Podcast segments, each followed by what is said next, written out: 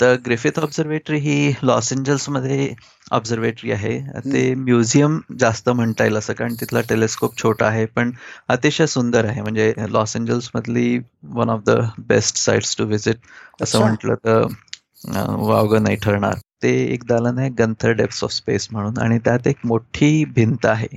दीडशे फूट लांबीची आणि वीस फूट उंचीची. त्या अख्ख्या भिंतीवरती एक म्युरल आहे. आणि ते म्युरल म्हणजे आकाशाचा एक छोटासा भाग जर तुम्ही साधारण फुटभरावर तर्जनी धरली तर त्या तर्जनी मागेल जित तर्जनी मागे जितका आकाश लपेल तितकं आकाश आम्ही मोठं करून त्या एकशे पन्नास फूट बाय वीस फूट भिंतीवर लावलेलं आहे.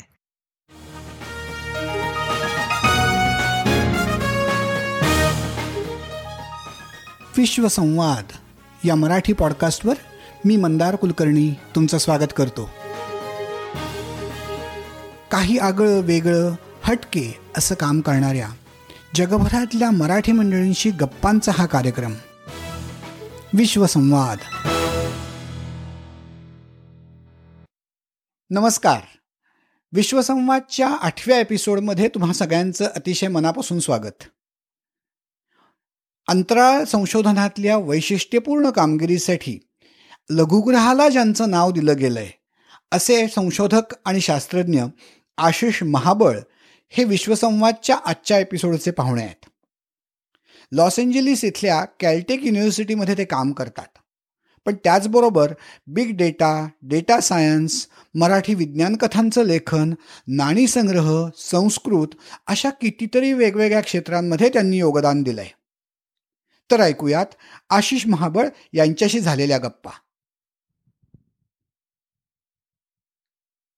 नमस्कार आशिष. माझ्या विश्वसंवाद या पॉडकास्टवर पार्टिसिपेट करायची तयारी दाखवलीस त्याबद्दल मनापासून आभार. सुरुवात करताना थोडस तू तुझ्याबद्दल सांग तुझी डिस्क्रिप्शन तर मला वाटतं ते जास्ती बरं ठरेल. चालेल. मी गेले सतरा वर्ष कॅल्टेकला ॲस्ट्रॉनॉमर स्लॅश ॲस्ट्रोफिजिसिस्ट म्हणून काम करतो. इथे मी पोस्ट डॉक्टरल फेलोशिप करता नव्याण्णवमध्ये आलो होतो. आणि तेव्हापासून अनेक मोठ्या स्काय सर्वेजवर काम केलं आहे त्याआधी मी अहमदाबादला फिजिकल रिसर्च लॅबोरेटरीमध्ये एक वर्ष होतो आणि त्याआधी माझी पीएच डी अठ्ठ्याण्णव साली आयुका पुणे येथून संपादन केली. ओके. सो ॲस्ट्रॉनॉमर आणि ॲस्ट्रोफिजिक्स सायंटिस्ट आपण याला मराठीत काय प्रतिशब्द वापरू शकतो? ते खगोलशास्त्रज्ञ या एकाच नावाखाली तसं येऊ शकतं. फरक तसा खूप नाही आजकाल तरी. कारण ॲस्ट्रॉनॉमर म्हणजे जास्त ऑब्झर्वेशनल सायन्सशी रिलेटेड आणि ॲस्ट्रोफिजिसिस्ट म्हणजे त्याच्याशी संबंधित असलेलं फिजिक्स त्याचं मॉडेल्स तयार करणं आणि त्यावरनं मग थेरीज बांधणं वगैरे हे सर्व हळूहळू त्यात येतं. पण मग त्यात थेरॉटिकल फिजिसिस्ट वगैरे असे पण सेपरेट गोष्टी आपण म्हणू शकतो.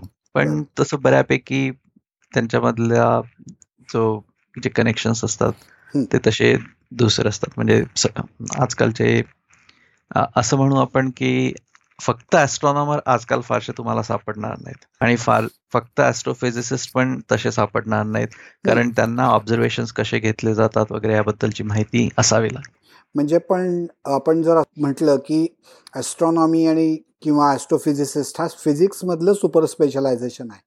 तर so that's the right description so मला सगळ्यात महत्त्वाचा जो ज्या पॉइंटपासून आपल्याला बोलावायला पाहिजे असं मला वाटतं तुझं नाव गेल्या वर्षी एका लघुगृहाला दिलं गेलं ॲस्ट्रॉइडला दिलं गेलं.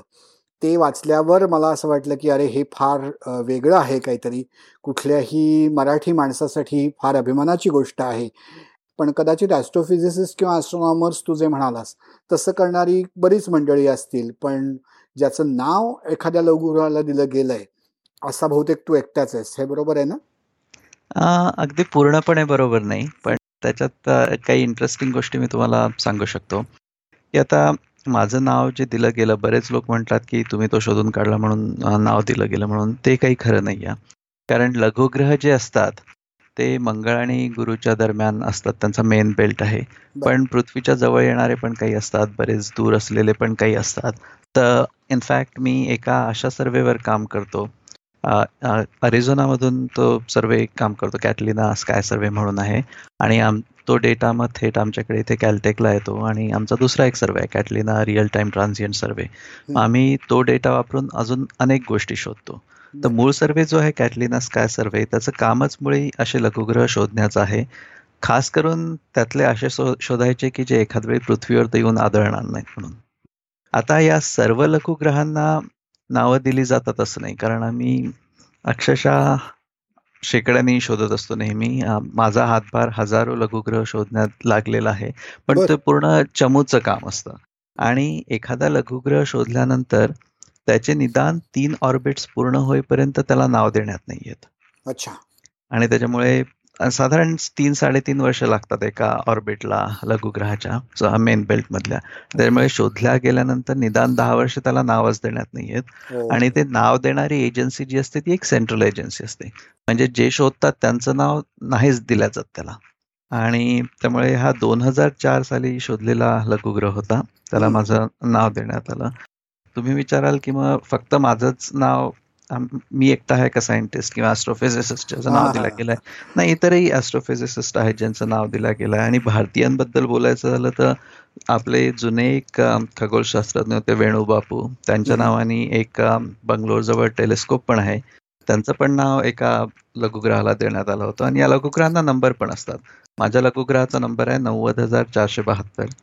त्यांच्या लघुग्रहाचा नंबर होता दोन हजार पाचशे शहाण्णव. पण ते स्वतः काम नसत करत नसत लघुग्रहांवरती. त्यांचं नाव पण सन्मानार्थ दिला गेलं होतं त्यांच्या कामाचं. आणि ही नावं जी दिली जातात ती मग कोणीतरी प्रपोज करतं आणि अशी देता येऊ शकतात. तर उदाहरणार्थ अनातोली कार्पोच्या नावाने पण एक लघुग्रह आहे सुप्रसिद्ध चेसपटू. किंवा काही इंटेल मधील विजेते आहेत इंटेल स्पर्धा ज्या होतात उदाहरणार्थ दोन हजार तीन मधल्या केमिस्ट्रीचा विजेता जो आहे तो मी असेच सर्च करत होतो कारण याच्या लिस्ट उपलब्ध असतात. आणि त्या लिस्टमध्ये मग का दिलं गेलं आहे किंवा त्यांनी खगोलशास्त्रात काय केलंय का ते पण तिथे दिलं असतं. तर माझं आडनाव महाबळ ते नाव दिलेलं आहे त्या लघुग्रहाला तर त्याच्या जवळची नाव शोधली मी अल्फाबेटिकल असल्यामुळे. तर मला महाडिक महाजन ही पण सापडली. पण हे दोघेही जण त्या इंटेलच्या एका कोणत्या तरी क्विजमध्ये त्यांनी चांगलं काम केलं होतं म्हणून त्यांचं नाव दिलं गेलं. म्हणजे नेसेसरीली ते तुमच्या फील्डमध्ये खगोलशास्त्रात काम करत असतील असं नाही. एक्झॅक्टली असं एखाद वेळी आपण म्हणू शकू की ज्यांनी लघुग्रहांवर काम केलं आहे खगोलशास्त्रात आहे आणि त्याचं नाव दिलं गेलं आणि भारतीय मूळ भारतीय वगैरे तसा मी आहे असू शकेल. पण तसेही अजून असतीलही सांगता आणि आपण त्याला थोडस अजून पुढे नेऊन मराठी माणसांमधला असा कोणी आहे का ह्या सगळ्या क्वालिफिकेशन्सचा असा विचार करून बहुतेक तुझं नाव त्यात पुढे येईल असं मला वाटतं. तर त्याबद्दल खूपच मनापासून अभिनंदन. हे अगदी सगळ्यांनाच अभिमानाची वाटावी अशी गोष्ट आहे. आणि तू जे म्हणालास की ते कामाचं रिवॉर्ड आहे. तर ज्या कामाचं हे रिवॉर्ड आहे ते काम काय एक्झॅक्टली पद्धतीचं आहे त्याच्याबद्दल आपल्याला थोडंसं ऐकायला आवडेल. तर लघुग्रह जे आहेत ते फक्त आपल्या सूर्यमालेतले म्हणजे आपण जे पाहतो ते दुसऱ्या सूर्यमालांमधले लघुग्रह साधारणतः आपल्याला इथनं दिसू नाही शकत. आता काही काही पद्धती निघत आहे ज्याच्यामुळे तसंही शक्य होईल कारण ते पण महत्वाचं आहे. पण हा जो कॅटलिना स्काय सर्वे म्हटला त्यांनी या लघुग्रहांकरताचा डेटा गोळा केल्यावर तो इथे कॅल्टेकला येतो. आणि आम्ही त्या डेटामध्ये इतरही अनेक गोष्टी शोधतो. उदाहरणार्थ अनेक वेगवेगळ्या प्रकारचे तारे जे आपल्या दीर्घिकेत असतात. किंवा आपल्या दीर्घिकेच्या पार पलीकडे बाहेरच्या दीर्घिकांमधले क्वेसार्स म्हणजे ज्यांचं पॉवर हाऊस आहे त्यांच्या मध्यभागी असलेले ब्लॅक होल्स असतात. त्या कृष्णविवरांच्या भोवती जी एक ॲक्रिशन डिस्क असते म्हणजे असं मटेरियल जे एका डिस्कमध्ये झालेलं आहे आणि ते आत पडत असतं त्यामुळे ऊर्जा बाहेर फेकली जात असते. तशा क्वेसार्सचा पण आम्ही शोध घेत असतो. आणि असे पण आम्ही भरपूर शोधलेले आहेत. तर मेनली माझं जे काम आहे गेली अनेक वर्ष स्काय सर्वेज मधनं तर अशा गोष्टी असे तारे किंवा दीर्घिका किंवा एक्स्ट्रा गॅलेक्टिक ऑब्जेक्ट शोधून काढायचे ज्यांची तेजस्विता बदलत असते. आणि आपण आकाशात आज नुसतं पाहिलं आणि थोड्या वेळाने पुन्हा पाहिलं तर तारे लुकलुक करतात. पण लुकलुकणं हे आपल्या ऍटमॉस्फिअरमुळे पृथ्वीभोवती जे वातावरण आहे त्यामुळे होत असतं. पण त्यांची तेजस्विता बदलतच असं नाही. साधारण नव्वद ते नव्याण्णव टक्के तारे ते फारसा त्यांच्या तेजस्वीतेत दिवसेंदिवस दिवसाकाठी वर्षाकाठी फरक नसतो पडत. पण त्यांची पण लाईफ सायकल असते. म्हणजे श्वेतपटू बनताना किंवा राक्षसी तारे बनताना वगैरे बरेच बदल होत असतात. आता ही लाईफ सायकल जी आहे ती कोट्यावधी वर्षांची असते. आपल्या आयुष्यात असे बदल एका ताऱ्यामध्ये आपल्याला दिसणं शक्य नाही. पण स्टॅटिस्टिकली तुम्ही असे कोट्यावधी तारे पाहिले तर मग त्यात तुम्हाला एखाद दुसरा दिसणार ज्याच्यात हा बदल होतोय. तर असं आम्ही रिपीटेड ऑब्झर्वेशन घेत असतो आकाशाचे. आणि त्यातनं असे जे बदल घडत असतात ते शोधून काढतो. आणि मग त्याच्या स्टॅटिस्टिक्सवरनं आपल्या युनिव्हर्सचं इव्होल्युशन कसं होत आहे हे शोधण्यामध्ये आमचा कल आहे. अच्छा. हा म्हणजे मला तोच प्रश्न पुढे होता की हा जो एवढा कॉम्प्लेक्स रिसर्च आहे त्याचं प्रॅक्टिकल ऍप्लिकेशन कुठे असू शकेल किंवा जगाला याचा काय उपयोग? असा जर प्रश्न आपण विचारला तर त्याबद्दल काय म्हणता येईल? ओके. मी कोण मी कुठून आलो हा जो प्रश्न आहे या प्रश्नाची उकल करायला आमचा रिसर्च मदत करतो. त्याच्यामुळे उद्याच याचा उपयोग होईल असं नाही. पण बरेचदा या संशोधनाकरता आम्हाला एकूण जी सामग्री वापरावी लागते सिग्नल प्रोसेसिंग किंवा कम्प्युटेशनल आस्पेक्ट त्याचे किंवा इन जनरल दळणवळण का इतक्या दूरवर जेव्हा आपण काही लॉन्च करतो आपल्या सूर्यमालेतच पाहिलं आता भारताने पण मंगळयान जे धाडलं मंगळापर्यंत तर याच्याकरता अतिशय अॅक्युरेट कम्प्युटेशन्स लागतात. आणि ते कम्प्युटेशनल मॉडेल्स बनवता येणं सोपं नाही. आणि जेव्हा असे बनवले जातात तेव्हा त्याचा उपयोग इतरत्र सगळीकडे पण दिसतो. उदाहरणार्थ इंटरनेटचा शोध किंवा सेटेलाइट्सवरनं आपल्याला आता आपण दोघं जे बोलतो आहोत इंटरनेटवरनं तर ते सुद्धा सेटेलाइटच्या थ्रू इंटरनेटच्या थ्रू वगैरे जे शक्य आहे या बऱ्याच गोष्टींचे मूळ हे फिजिक्स ॲस्ट्रोफिजिक्स याच्या संशोधनात असतं. लॅब्समध्ये जे नवीन नवीन प्रकार घडून येत असतात घडवून आणले जात असतात त्यावरनच हे बरेचदा शक्य होतं. त्याच्यामुळे हो. आमच्या रिसर्चचा लगेच उद्या जरी इफेक्ट दिसणार नसला तरी ते ज्याच्यामुळे होत आहे ते मात्र आपल्याला आयुष्यात लगेच दिसत असतं. हा म्हणजे सर्वसामान्य माणसाच्या आयुष्यात कुठे होतं हा अगदी परफेक्ट एक्झाम्पल झालं की इंटरनेट वापरताना जे सॅटेलाइटच्या थ्रू सिग्नल जात असतील त्याच्यामागे कुठेतरी तुम्ही केलेला रिसर्च तिथे उपयोगी पडतो. हे त्यातलं फारच महत्वाचं आहे. थोडस मागे जाऊयात आणि तुझ्या ऍस्ट्रॉनॉमीतल्या करिअरबद्दल बोलूयात की त्याची सुरुवात कुठून झाली? ॲस्ट्रॉनॉमी हे असं सर्वसामान्य मुलगा डायरेक्टली ॲस्ट्रॉनॉमीत करिअर करायला बघेल असं काही मला माहिती तरी नाही आहे तर what was your motivation to go for astronomy to start as a career किंवा फॅमिलीमध्ये कुणी होतं का? किंवा तुझ्यावर इन्फ्लुअन्स ज्यांचा होता अशातलं कुणी त्या फील्डमध्ये होतं का? की जे तुला ह्या क्षेत्रात यायला त्यांनी प्रेरणा दिली?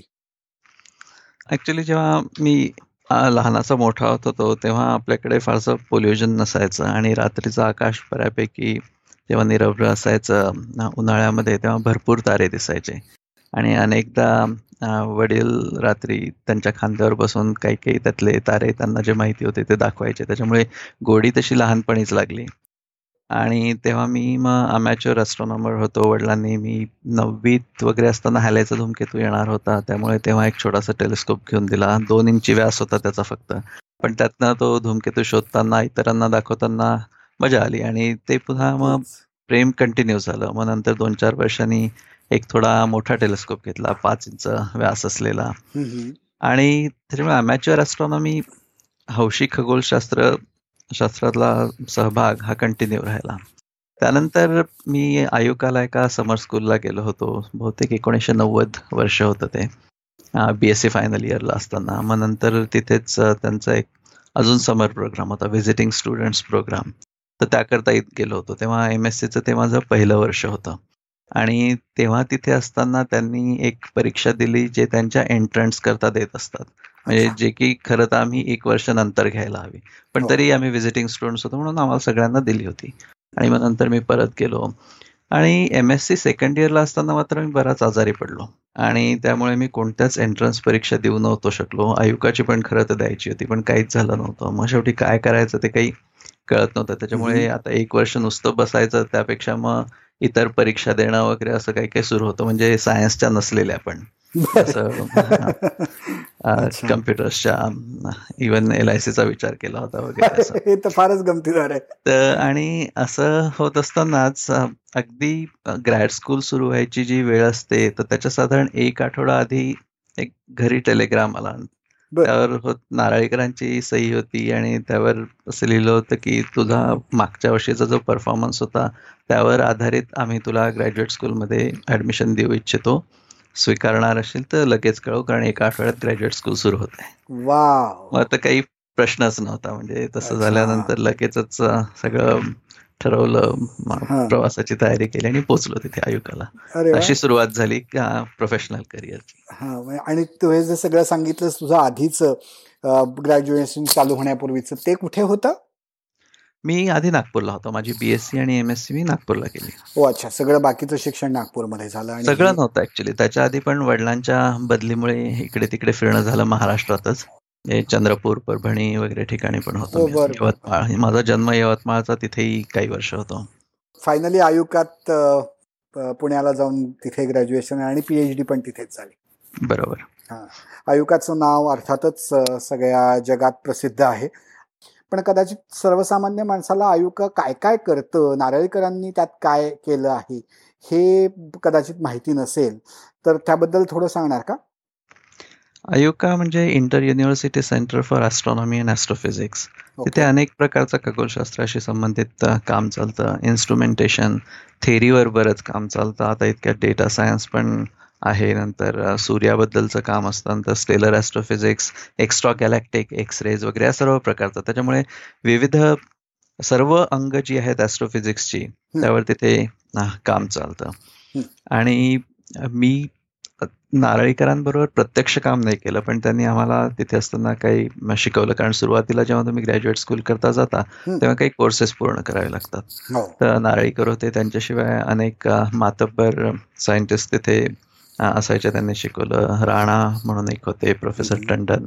नंतरचे डायरेक्टर्स प्रोफेसर ददीच आणि केंभवी पद्मनाभन.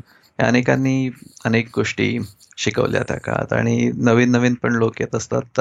उदाहरणार्थ सध्याचे चौथे जे डायरेक्टर आहेत अशोमक राय चौधरी मी तिथे स्टुडंट असताना ते नुकतेच आलेले होते. त्यानंतर ते इंग्लंडला गेले परत आले. तर आयुकाचं मुख्य काय आहे? तर ते बरेच व्हिजिटर्स बरेच व्हिजिटर्स तिथे येत असतात. आणि त्यामुळे जगभरात काय चाललं आहे याबद्दलचं नॉलेज माहिती तिथल्या स्टुडंट्सना पोस्टडॉक्सना मिळत असते. त्याच्यामुळे त्यांनी ते सेंटर मुद्दाम तसं छोटं ठेवलं या दृष्टीने की इतर ठिकाणचे व्हिजिटर्स सतत येऊ शकतील. व्हिजिटिंग प्रोफेसर्स म्हणजे? व्हिजिटिंग प्रोफेसर्स नाही नेसेसरी शॉर्ट ड्युरेशन करता कधी कधी मग तिथे कॉन्फरन्सेस होतात मीटिंग्स होतात तर त्या करता पण. पण लॉंगर टर्म म्हणजे महिन्याभराकरता वगैरे आलेले पण बरेच व्हिजिटर्स असतात तिथे. आणि आयोका हे पुणे विद्यापीठाच्या खाली आहे का? काही स्वतंत्र ऑर्गनायझेशन आहे? ती स्वतंत्र ऑर्गनायझेशन आहे युजीसीच्या खाली येते डायरेक्टली बरं. फक्त ती पुणे युनिव्हर्सिटीच्या आवारात आहे. पुणे युनिव्हर्सिटीच्या आवारात आहे. Okay okay okay. नारळीकरांबरोबर प्रत्यक्ष काम केलं नाही असं तू जरी म्हणालास तरी एकूणातच मराठी माणसाला आणि खगोलशास्त्राशी संबंधित असलेल्या माणसाला नारळीकरांचा नारळीकरांकडनं प्रेरणा नक्कीच मिळालेली असणार. तुला स्वतःला त्यांच्याकडनं काय शिकायला मिळालं? जरी त्यांनी डायरेक्टली शिकवलं नसलं तरी. ते तिथे असल्यामुळे किंवा त्यांच्या लेखनातनं आणि तुझा लेखनातल्या इंटरेस्टबद्दल पण आपण बोलणार आहोत एस्पेशली वैज्ञानिकांबद्दल बोलणार आहोत. तर नारळीकरांबद्दल काय सांगू शकशील? नारळीकरांचं सगळ्यात वाखाणण्याचं म्हणजे त्यांचं नॉलेज तर आहेतच पण त्या व्यतिरिक्त त्यांची लेक्चर देण्याची पद्धत ते अतिशय संथपणे सुरुवात करतात. आणि हळूहळू गोष्टी समजवत जातात. आणि जेव्हा तास संपतो तेव्हा ते बरोबर थांबतात. आणि त्या तासात त्यांनी सांगितलेलं तुम्हाला सगळं समजावलं असतं. आणि त्यांनी ते इतकं सुंदर पद्धतीने समजावलं असतं की तुम्हाला वाटतं की तुम्ही परत जाऊन सगळं तसंच्या तसं तुम्ही पण उतरवून काढू शकाल. म्हणजे कुठे न पाहता. आणि तसं करायचा प्रयत्न केला की अर्थातच जमत नाही. कारण त्यांनी ते इतक्या खुबीने सगळ्या गोष्टी लिंक केल्या असतात एकमेकांशी की ते म्हणजे ते एक तंत्र वाखाणण्याजोगं आहे. ते सगळ्यात फॅसिनेटिंग मला वाटलं होतं. आधी म्हटल्याप्रमाणे त्यांच्या नॉलेज बद्दलचा तर काही प्रश्नच आहे आणि तुम्ही म्हणालात त्याप्रमाणे लेखन जे आहे तर त्याबद्दलही मला त्यांच्याकडनं प्रेरणा मिळाली. मी विज्ञान कथा आधी ज्या मराठीत वाचल्या त्या त्यांच्याच वाचल्या. आणि नंतरही इंग्लिशमध्ये आणि मराठीत वाचणं बरंच कंटिन्यू केलं. आणि नंतर काही वर्षांपूर्वी मग लिहिणं पण सुरू केलं. तर आता मी मराठीत माझ्या काही विज्ञान कथा प्रसिद्ध झालेल्या आहेत. बर. त्यांचा प्रभाव निश्चितच आहे त्यावर. नारळीकरांच्या बरोबरीने मराठीत विज्ञान कथा लिहिणारे बाकी कोण लेखक आहेत की जे कदाचित नारळीकरांनी इतके प्रसिद्ध नसतील काही कोणाचं नाव सांगता येतील का? की यांचं लेखन चांगलं आहे वाचायला पाहिजे असं? बरेच लेखक आहेत मराठीमध्ये पण विज्ञान कथा लिहिणारे. पण त्या लेखकांबद्दल स्पेसिफिकली म्हणण्यापेक्षा मी असं म्हणेन की काही वर्षांपूर्वी मराठी विज्ञान परिषदेने होतकरू विज्ञान कथाकारांसाठी एका शिबिराचं आयोजन केलं होतं. आणि त्यातून पुढे आलेले अनेक अनेक होतकरू लोक हळूहळू प्रस्थापित होत आहेत. अच्छा. तर त्यांची पुस्तकं आता विज्ञान कथा संग्रह काही काही पुढे येणार आहेत. त्याबद्दल जरूर वाचा. हळूहळू येत आहेत ते. त्यामुळे जर लोकांनी नवल धनंजय वगैरे या प्रकारचे जे दिवाळी अंक असतात त्यामध्ये पाहिलं तर त्यांना अनेक नवीन लेखक दिसतील. तू जे म्हणालास की तुझ्या विज्ञान कथा प्रसिद्ध झाल्या आहेत त्या कुठे प्रसिद्ध झाल्या आहेत? किंवा त्या इंटरनेटवर सर्वसामान्य वाचकाला इझिली अवेलेबल होऊ शकतील का? अजूनही इंटरनेटवर बऱ्यापैकी आपल्या फारशा आपली मासिक फारशी दिसत नाहीत. हो, पण हो. आयसी अक्षरे म्हणून एक वेबसाईट आहे तिथल्या दोन हजार चौदा आणि दोन हजार सोळाच्या दिवाळी अंकांमध्ये माझ्या कथा आल्या ते आहे इंटरनेटवर. आणि मी तिथे एका पेन नेमने लिहितो आशिष महाबळ या नावाने नाही लिहिलेल्या कथा. पण ते लोक शोधून काढू शकतील कोणतं नाव आहे. ते विज्ञान कथा जास्त नाहीतच तिथे आणि नवल आणि धनंजयमध्ये माझ्या पण आल्या आहेत. पण माझी पहिली कथा जी आली ती दोन हजार चौदा साली मराठी विज्ञान परिषदेनेच एक स्पर्धा घेतली होती. त्या स्पर्धेत तृतीय स्थान मिळालं होतं. त्यानंतर मराठी विज्ञान परिषदेच्याच दिवाळी अंकात आली होती. अच्छा अच्छा. तर ती कथा आहे तर ती त्यांचे काही अंक ऑनलाईन आहेत. सगळे आहेत की नाही? नक्की नाही. पण लोकांना नक्कीच तिथे सापडू शकतील ते अंक. एक दोन अँथॉलॉजीजमध्ये पण त्यानंतर कथा इन्क्लूड झालेल्या आहेत. बर. आपण विज्ञान कथांबद्दल बोलतो आहोत तर त्यातल्या एखाद दोन कथांची साधारणपणे जन थोडीशी तोंडओळख किंवा त्या विषय कुठले आहेत तू हँडल केलेले या विज्ञान कथांमध्ये? त्याबद्दल काही सांगशील का? मी साधारण शक्यतोवर हार्ड सायन्स फिक्शन लिहायचा प्रयत्न करतो. हार्ड सायन्स फिक्शन म्हणजे कठीण नाही तर खरं सायन्स त्यात येईल असं. म्हणजे फॅन्टसी नाही. तर ते कशावर तरी आधारित हो. आणि मग स्पेक्युलेशन ऑन विज्ञान कथांचं एक मुख्य असं म्हणता येईल की जर त्यातलं विज्ञान काढून घेतलं तर ती कथा कोसळायला हवी. आणि कथा बीज पण हवं असतात. तर मग ॲस्ट्रॉनॉमीवर आधारित काही आहेत पण भारतीय मायथॉलॉजीवर आधारित पण एक दोन कथा मी लिहिल्या आहेत. किंवा आता माझं काम डेटा सायन्समध्ये अजूनही काही गोष्टींमध्ये आहे. तर त्याच्याशी रिलेटेड जेनेटिक्स वगैरे संबंधी पण काही गोष्टींमध्ये दिसून येतात. अरे वा. बर. बरेच सायन्स कथा विज्ञान कथांमध्ये सुद्धा बरेच व्हरायटी त्यात आहे असं मला दिसतंय या सगळ्यात. ऍब्सोल्युटली ओके त्या आपण बोलता बोलताच तो झालाच विषय तुझा आत्ता. डेटा सायंटिस्ट हा पार्ट जो तू बघितलास या तुझ्या ॲस्ट्रोफिजिसिस्ट आणि ॲस्ट्रॉनॉमी ॲस्ट्रॉनॉमर याच्याशी हे डेटा सायंटिस्ट हे जे नवीन उदयाला आलेलं करिअर आहे की ज्याच्यात तुम्ही कम्प्युटर बेस्ड डेटाचा खूप अभ्यास करता ते कसं कनेक्टेड आहे आणि तू त्यात काय काय करतोस? किंवा डेटा सायन्स याबद्दल थोडीशी ओळख करून तुझं मग त्याच्यातलं काम त्याच्याबद्दल सांगशील? चालेल. तर मध्ये आधी मी सांगितलं त्याप्रमाणे अनेक स्काय सर्वेजवर मी काम केलंय. म्हणजे अख्खं आकाश पुन्हा पुन्हा त्याचं निरीक्षण करायचं.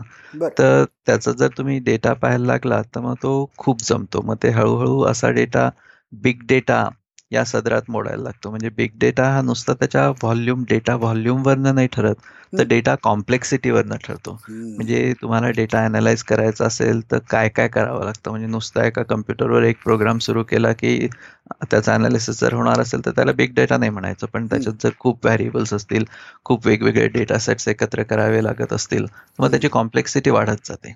तर ते बिग डेटा होतं. त्याचं अनालिसिस जे असतं ते म्हणजे डेटा सायन्स तर मध्ये मी हे करतच होतो. त्याकरता अनेक मॅथमॅटिकल आणि स्टॅटिस्टिकल पद्धती वापराव्या लागतात.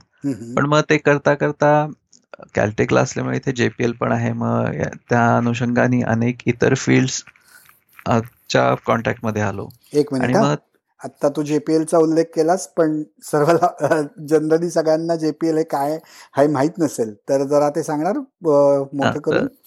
जेपीएल म्हणजे जेट प्रोपल्शन लॅबोरेटरी.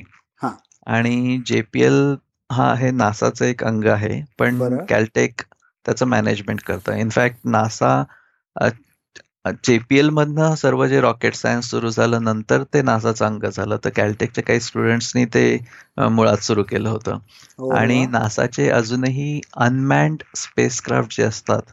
तर त्यांची सर्व डेव्हलपमेंट जेपीएल ला होते हो अच्छा. म्हणजे जिथे जिथे मॅन्ड स्पेसक्राफ्ट असतात ते नासाच्या इतर सेंटर्स होतात पण. जेपीएल म्हटलं की अनमॅन्ड सगळे म्हणजे सॅटेलाइट्स रिलेटेड वगैरे सर्व गोष्टी तिथे चालतात. Wow thanks for explaining that कारण मी जरी जेपीएलचं नाव ऐकलेलं होतं तरी ते काय आहे याबद्दल मला काहीच माहीत नव्हती. हो हे चांगलं झालं कळलं या निमित्ताने ते. तर आपण पुन्हा डेटा सायन्सकडे वळूयात की या डेटा सायन्समध्ये मग मी अर्थ सायन्स वर पण थोडं काम करतो. आता जसं आपण पृथ्वीवर टेलिस्कोप्स लावून आकाशाकडे पाहू शकतो. त्याचप्रमाणे आकाशात जे आपण सॅटेलाइट्स पाठवले आहेत ते. पृथ्वीकडे पाहत असतात आणि पृथ्वीचा डेटा गोळा करत असतात. म्हणजे भारताचे पण अनेक सॅटेलाइट्स आहेत त्या प्रकारचे. भारताचंही बरंच काम आहे इस्रोचंही बरंच काम आहे याच्यात. तर आकाशाचे आम्ही जसे पुन्हा पुन्हा पूर्ण स्काय सर्व्हिस घेतो तसे पृथ्वीचे पण अनेक ऑब्झर्वेशन्स उपलब्ध असतात. आणि आकाशाच्या ऑब्झर्वेशन्स प्रमाणे त्यांचं पण वेगवेगळे रिझोल्युशन्स वेगवेगळे टाइम स्केल्स यावर हे सर्व उपलब्ध असतात. त्याच्यामुळे आम्ही ज्या ॲस्ट्रॉनॉमी करता मेथड्स वापरतो. त्याच किंवा तशाच मेथड्स अर्थ सायन्स करता वापरणं शक्य आहे. आणि ते तसं असल्यामुळे तिथे काम करता येणं हे साहजिकच होतं. अच्छा. पण डेटा सायन्स तर तिथेच थांबत नाही. एकदा तुम्ही डेटा एका टेबलमध्ये ऍबस्ट्रॅक्ट केला वेगळा केला. की अनेकदा मग तो डेटा कोणत्याही प्रकारचा असला की काही काही मेथड्स तिथे पण तुम्ही वापरू शकता. हो. डोमेन नॉलेज येणं महत्वाचं. त्याच्यामुळे तिथला मूळ जो वैज्ञानिक आहे सायंटिस्ट आहे त्याला दूर करून भागत नाही. पण तुमच्या मेथड्स आणि त्या व्यक्तीचं नॉलेज हे एकत्र करून बरंच काही करता येतं तर मग. ते वापरून मी थोडंफार कॅन्सरच्या अर्ली डिटेक्शनमध्ये पण काम करतो बायोमार्कर्स जे कॅन्सरचे असतात तर ते. त्याचे ऑब्झर्वेशन्स मिळवून त्याच्यावर कोणकोणतं अनालिसिस करता येईल व्हिज्युअलायझेशन कसे करता येतील त्यांचे वेगवेगळ्या डेटा सेट्स मधले कनेक्शन्स कसे शोधून काढता येतील वगैरे बरं. याबद्दल पण काम आहे हे म्हणजे अगदी कम्प्लिटली वेगळंच क्षेत्र झालं की ज्याचा ॲस्ट्रॉनॉमीशी डायरेक्टली काही संबंध नाही आहे पण मग डेटा सायन्स हे त्या दोन्हीला कॉमन असणारं फील्ड आहे. त्यातनं तुझं तिकडे झालं का? म्हणजे हो. मूळ विज्ञान अगदी जरी वेगळं असलं. तरी एकदा तुम्ही ऑब्झर्वेशन घेतले डेटा एकत्र केला की त्या डेटावर जे प्रोसेसिंग केलं जातं तर त्याच्या पद्धतींमध्ये जी सिमिलॅरिटी असू शकते. ती डेटा सायन्स मधनं दिसून येते. हो त्याचप्रमाणे अजूनही काही प्रोजेक्ट्स आता सुरू होणार आहेत जे हळूहळू सुरू.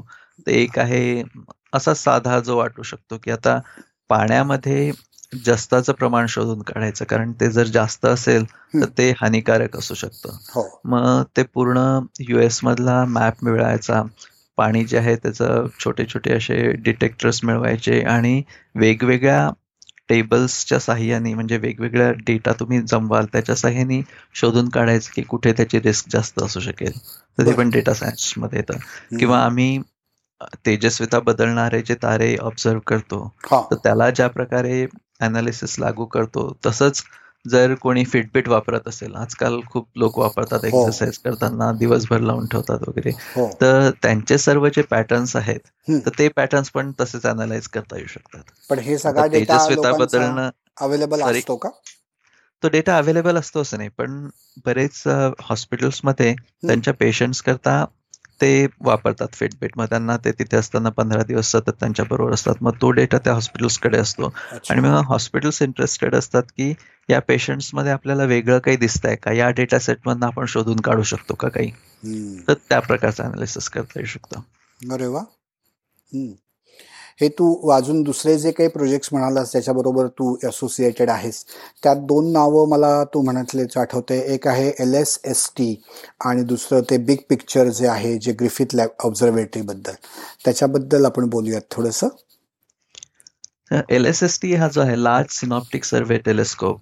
हा टेलिस्कोप अजून काही वर्षांनी चिले साऊथ अमेरिकामधनं ऑब्झर्वेशन त्याचे सुरू होणार आहेत. बर. आणि या टेलिस्कोपची खासियत ही आहे की सदन स्काय दर तीन ते पाच दिवसांनी पूर्ण ऑब्झर्व करता येणार आहे.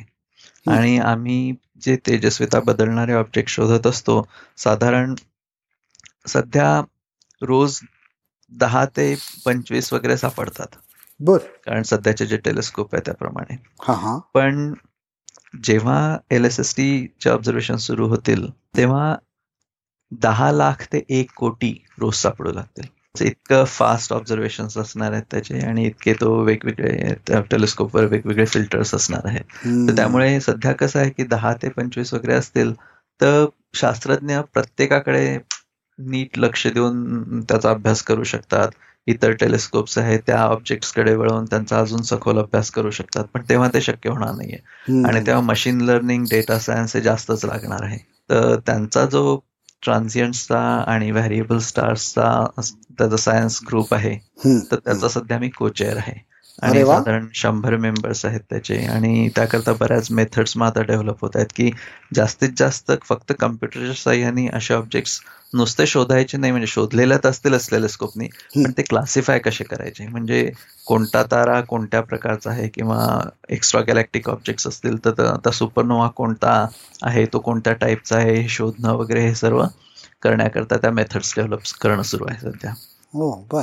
आणि हा अर्थातच इंटरनॅशनल लोक याच्याबद्दल काम करत असतील. हो भरपूर देश त्यात इन्व्हॉल्ड आहेत पुन्हा आयुकाची पण इन्व्हॉल्वमेंट आहे त्यात. बर.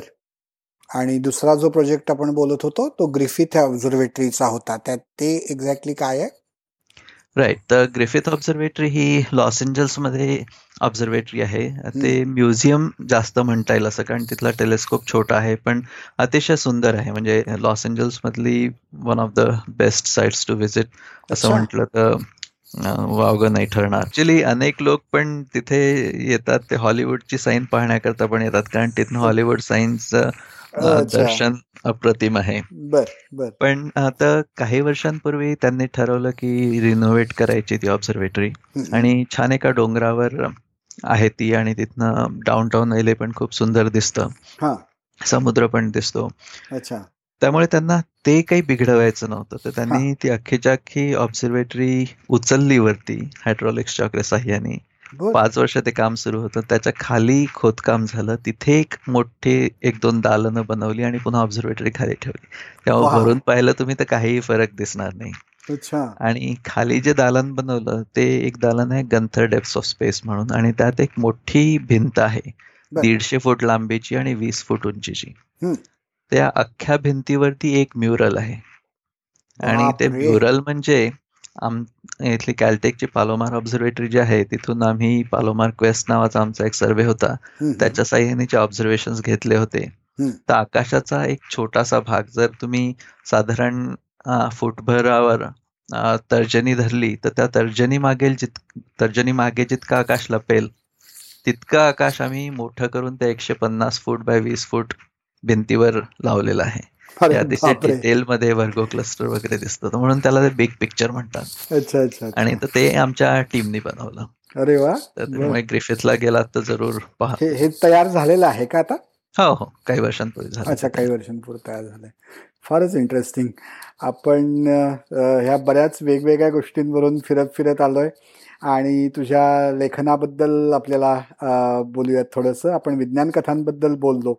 पण लमाल नावाचा एक ग्रुप तुम्ही मंडळी एले मधली मराठी लोक चालवता. हे मला माहिती आहे कारण मी एकदा त्यात पार्टिसिपेट केलेलं होतं काही वर्षांपूर्वी. तर लमाल बद्दल काय सांगशील? लमाल हे का पॅलेंड्रोम आहे एल ए एम एल ते असंच बनवलेलं एल ए मराठी ऑथर्स लिटरामेट असं करायचं होतं म्हणून. म्हणजे मराठी जरी असलं तरी ते इंग्लिश पॅलेंड्रोम बनवलं. पण लमाल हे अनेक वर्षांपूर्वी मी स्थापन केलं आणि माझं सगळं शिक्षण इंग्रजी मीडियममध्ये झालेलं. बर. आणि त्यामुळे मला स्वतःला असं वाटत होतं की आपण मराठी नीट यायला पाहिजे आपल्याला म्हणजे लिखाण जमायला पाहिजे लिहिणं जमायला पाहिजे. आणि त्यामुळे आम्ही काही लोकांनी एकत्र येऊन आम्ही तो सुरू केला. मग आम्ही वेगवेगळे विषय घेतो दर दोन महिन्यांनी भेटतो आणि त्या विषयावर मग सगळे लोक लिहितात. आणि मग एक क्लोज ग्रुप आहे आमचा. तर त्या क्लोज ग्रुपमध्ये आम्ही ते एकमेकांना मग त्याबद्दल फीडबॅक देत असतो कसं इम्प्रूव्ह करायचं असेल तर काय करू शकतो वगैरे. आणि ऍक्च्युली तिथे मिळणाऱ्या फीडबॅकमुळेच बऱ्यापैकी माझं विज्ञान कथा लेखन वगैरे सुरू झालं. आणि त्यात लिहित होतो. मग नंतर एक दुसरा पण एक ग्रुप आहे जो की ऑनलाईन आहे आणि माझे जे म्हटलं की मराठी विज्ञान परिषद तर त्यांनीच तो कट्टा म्हणून सुरू केलं तर तो ऑनलाईन ग्रुप आहे. तिथे पण आमचं असंच चालतं पण स्पेसिफिकली विज्ञान कथांकरता आणि त्याच ग्रुपबद्दल मी म्हटलं की त्यांच्या कथा तुम्हाला दिसत राहतील हो अच्छा.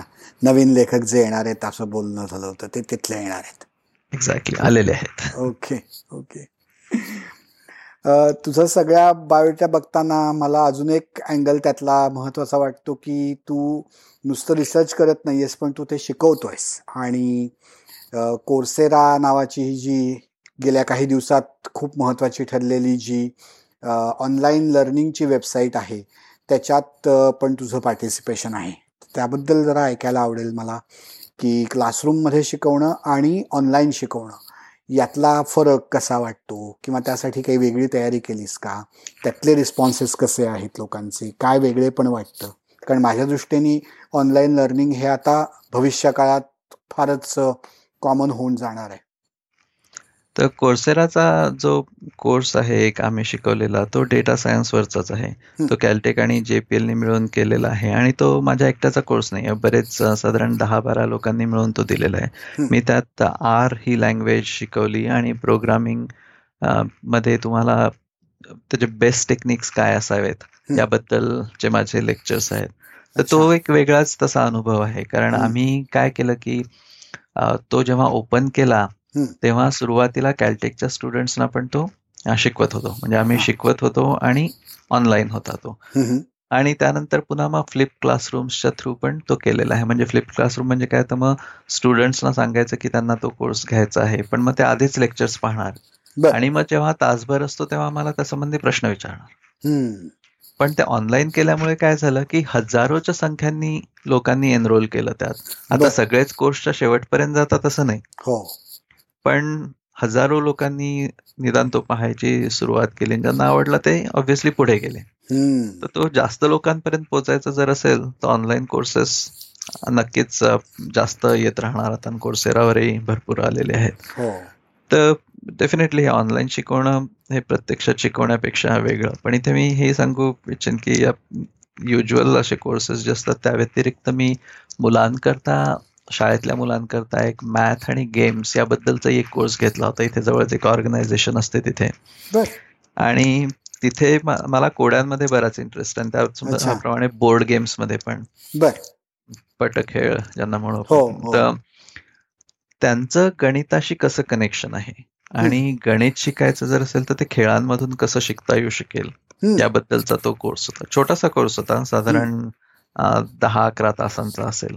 पण मुलांना डेफिनेटली आवडायचं कारण मुलांना खेळणं खेळ आवडतातच. कुठल्या वयोगटातल्या मुलांसाठी हा? हे साधारण चौथी पाचवी पर्यंतचे होते. बर म्हणजे गणिताची आवड निर्माण होणं जिथे आवश्यक आहे ज्या लेव्हलला त्या पॉइंटसाठी तो केलेला आहे का डिझाईन राईट ओके बर बर. अच्छा मग तो आता तू रेग्युलरली शिकवतोस का काय त्यातलं काय लेव्हल आहे आता अगदी रेग्युलरली होतो असं नाही कारण बरेचदा माझं ट्रॅव्हल कसं आहे त्यावर ते अवलंबून असतं. कारण सेमेस्टर जर असेल आणि त्या सेमेस्टरमध्ये मी अवेलेबल असेल सात ते आठ आठवडे तर मग तो शिकवतो. बर. आणि हा काय ऍक्च्युअल क्लासरूम मधला क्लास आहे. हा ऑनलाईन होत नाही. राईट हा अच्छा. कारण तो म्हणजे काय कुठल्या कारणामुळे तो ऑनलाईन होऊ शकणार नाही?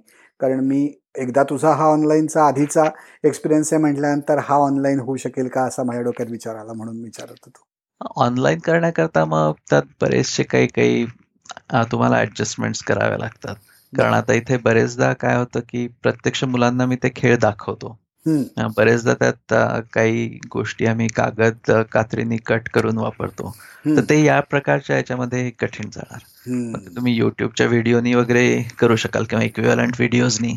पण मग प्रत्यक्षात हँड्स ऑन करण्याच्या ज्या गोष्टी आहेत ते तसं शक्य होत नाही. कारण जर कुठे अडले तर त्यांना लगेच दाखवता येणार. हो अच्छा. नाही तर तिथे कुणीतरी गाईड करायला पाहिजे त्यांना त्या क्लासमध्ये एक्झॅक्टली बर बर. फारच छान. हे सगळं तुझं जितकं वेगवेगळ्या अँगल्समधनं तुझ्या पर्सनॅलिटीबद्दल मलाही आज आपली इतकी दिवसांची ओळख असूनही बऱ्याच नवीन गोष्टी कळत आहेत आणि मला हे माहिती आहे की बाकीच्याही तुझ्या इंटरेस्टबद्दल आपल्याला बोलायचं राहिलेलं आहे. त्यातल्या संस्कृतचा इंटरेस्ट आणि नाणीशास्त्राबद्दलचा इंटरेस्ट याबद्दल मला कुतूहल आहे. त्याबद्दल बोलूया थोडंसं? शुअर तर नाणी शास्त्र म्हणण्यापेक्षा नुसतं कलेक्शन आहे ते बऱ्यापैकी. अर्थात जेव्हा कलेक्शन सुरू होतं तेव्हा त्याच्या मग स्टॅटिस्टिक्समध्ये जाणं डिटेल शोधून काढणं हे आपोआपच येतं. त्याच्यामुळे मग त्याची वेबसाईट बनवली आहे जी की सर्चेबल आहे मग माझं मोठं कलेक्शन आहे वगैरे ते सर्व येतं. पण मेनली ते कलेक्शनच आहे. संस्कृतचं मात्र थोडं वेगळं आहे. कारण संस्कृतबद्दल मला बरंच कुतूहल होतं लहान असल्यापासून. पण मी ज्या ज्या शाळांमध्ये जात होतो ती कुठेच ऑफर केले जात नव्हतं तिथे संस्कृत. त्यामुळे मी चक्क बीएससी करत असताना आणि एम एस सी करत असताना जर्मन शिकलो कारण जर्मनी संस्कृतला जवळची भाषा आहे म्हणून. हो. आणि तीन वर्ष वगैरे शिकलो. आणि फायनली कॅलटेकला आल्यानंतर संस्कृत भारती एका व्हॉलंटिअरमुळे इथे शिकणं सुरू झालं माझं संस्कृत. मग इथे एक वर्ग चालायचा. मग आम्ही दोन वर्ष वगैरे शिकलो आणि त्यानंतर मग इथे आम्ही पण एक वर्ग चालवला. माझ्यापेक्षा चांगलं संस्कृत येणारे सतत आजूबाजूला असल्यामुळे ते शक्य झालं. आणि संस्कृत आहे तशी एक इंटरेस्टिंग भाषा खूपच. म्हणजे सगळं जे म्हटलं जातं की ती सर्वात चांगली आहे किंवा कम्प्युटर्स करता उत्कृष्ट आहे वगैरे तर त्या विषयात मी जाणार नाही. पण त्याचं व्याकरण जे आहे त्याचं स्ट्रक्चर मात्र अतिशय सुंदर आहे. शब्द ज्या प्रकारे बनवता येतात किंवा साधारण दोनच हजार मूळ रूट्स आहेत आणि त्यावरनं जे सर्व जग उभारता येतं ते अमेझिंग आहे. त्याच्यामुळे अजूनही माझा इंटरेस्ट त्यातला कायम आहे. पण पुरेसा वेळ मात्र काही मिळत नाही. पण जे आत्ता असं चित्र दिसतंय की एकीकडे असं म्हटलं जातं की संस्कृती आता जुनी झाली भाषा. आत्ताच्या नवीन काळात तिचा काय उपयोग? तर from scien scientific perspective you being a scientist असं वाटतं का की खरंच संस्कृत रिवाईव्ह होणं ही आणि ती येणं लोकांना याच्यानी लोकांना काही वेगळ्या प्रकारचा जास्त फायदा होऊ शकेल? संस्कृत बोलीभाषा म्हणून आली नाही आली तरी फारसा फरक पडणार नाही. पण संस्कृतचं जे व्याकरण आहे तर त्याचं शिक्षण मात्र कंटिन्यू व्हायला पाहिजे. कारण ते ज्या प्रकारे आखलं गेलं होतं कृत आहे ज्या प्रकारे ते सर्व रूल्स बनवल्या गेले आहेत अतिशय ब्रेव्हिटीनी आणि अतिशय मुद्देसूदपणे असं म्हणू वाटलं ना तर ते अतिशय महत्वाचं आहे आणि त्याचा अभ्यास जर होत राहिला त्यामुळे आपल्याला बरंच शिकण्यासारखं आहे अजूनही. म्हणजे जरी कम्प्युटर्स करता वापरली गेली नाही संस्कृत तरी बऱ्याच कम्प्युटर्सचं ग्रामर जे असतं तर थोडीफार त्या टाईपची आहे असं म्हटलं तरी चालेल. आता मागे एक्झाम्पल म्हणून पर्ली गाटा नावाचा एक प्रोग्राम काही लोकांनी बनवला होता. पर्ल जी लँग्वेज आहे हो. तर त्यात पर्ल ऐवजी म्हणजे पर्लमध्ये बनवलेला पण लॅटिन वापरून केलेला. तर तसं संस्कृतचं करणं खूपच सहज शक्य आहे. कारण संस्कृतच्या वेगवेगळ्या केसेस असतात. त्याचप्रमाणे तुम्ही कम्प्युटर लँग्वेजमध्ये जे वेगवेगळ्या लिस्ट वापरता किंवा व्हॅरिएबल्स वापरता तर त्या जागी या वेगवेगळ्या केसेस वापरून करता येऊ शकतं. पण ते मेन काम नाही. तर स्ट्रक्चर जे आहे तर त्यातलं सौंदर्य जे आहे निदान त्याकरता सगळ्यांनी शिकायला पाहिजे संस्कृत. मला वाटतं शालेय अभ्यासक्रमात तो अभ्यासक्रम पूर्ण करणं आणि परीक्षेसाठी ते मार्कांसाठी वापरणं असा अप्रोच असल्यामुळे कदाचित संस्कृतची गोडी निर्माण होत नसेल. पण हा तू जो अँगल सांगितलास त्या दृष्टीने जर संस्कृत शिकवलं तर बहुतेक लोकांपर्यंत ते जास्ती पोचेल किंवा लोकांना ते आवडेल असं वाटतं का? सहजच. नक्कीच. ग्रेट अशीच जवळजवळ गेले पाऊण तास आपण बोलतोय आणि खूप वेगवेगळ्या विषयांवरती बोलणं झालं गप्पा झाल्या. खूप मजा आली. तुझ्या व्यक्तिमत्वाचे खूप पैलू म्हणतो आपण जसे तसे सगळ्यांनाच आवडतील ऐकायला मिळाले ते छान झालं. परत एकदा या माझ्या पॉडकास्टवरती तू आलास आणि ही सगळी मदत केलीस आणि तयारी दाखवलीस पार्टिसिपेट करायची त्याबद्दल खूप आभार. आणि आपण आता इथे आपल्या गप्पांचा कार्यक्रम थांबवूयात. धन्यवाद. मलाही छान वाटलं गप्पा मारून. थँक्यू